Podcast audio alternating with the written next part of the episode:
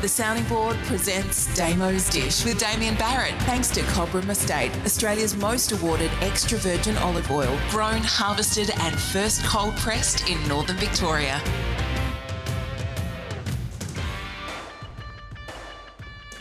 It's Damo's dish time, and of course, it's all coming to you thanks to Cobram Estate Premium Australian Extra Virgin Olive Oil. Damo, uh, what is your dish of the week? Simple one this week, Hutchie, but I, I did do it on the weekend, and I, I do it probably two or three times a year, vary it up each time. But it's a, a very simple, just uh an old fashioned traditional pesto pasta. Yep. So it- is simple, but the, the beauty and the simplicity of Italian food is why I love it so much. And very simply done. If you haven't done it yourself, it's better than buying the jar. Trust me. So just go and get a couple of bunches, maybe get three to be safe, but certainly two bunches of basil.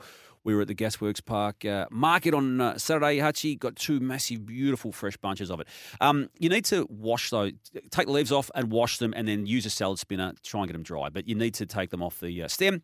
On top of that, you need uh, some pine nuts. Again, just get the best quality pine nuts you can find. Fry them in a pan, no oil, just put them in a pan, about three to four tablespoons.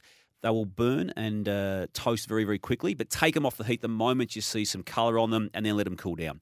So you've got your basil, your, pine nuts, which are cooling.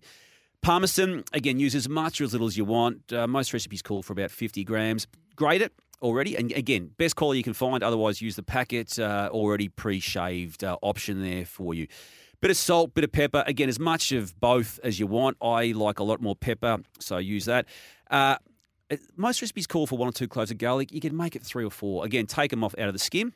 So have all that ready, and then throw all those ingredients into a, uh, a food processor slash blender. I don't use a blender a lot, but you need to on this one, and just pulse it as opposed to let it whir until it all breaks down. And as it's breaking down, then start drizzling some Cobram Estate oil into it. This is the key to it because you need that as a binding agent, Hutchie. You then just come out with this beautiful paste. Again, I'll let each individual work out how much oil they need. Um, you know, as little or as much as you want. So they have that paste ready. You can either then blend it down even further to make it a complete puree. I like it a little bit rough, like it is out of that blender. Um, take it out of the blending uh, apparatus, then cook your pasta. Importantly, reserve as the pasta's finished a full cup of um, pasta water. It's a key ingredient, and then just use that pasta water, the hot water pasta water, to break up the the pesto sauce as you put it over the pasta. Stir it around, serve it up. Fresh salad. It's simple. It's as good as it gets, though, from that traditional Italian cooking. Ooh, you're on fire, really. If you want to, um, if you Yeah. want to also just add a bit more uh, to it, you can actually have a chicken um, breast boiled as a as an accompaniment, or run it through the pesto itself. So you can use that many ways. You can use it as a dip too if you wanted to. But I, I love a pesto. I do it two or three times a year, and I did it last weekend. That was Damo's dish thanks to Cobram Estate Premium Australian Extra Virgin Olive Oil.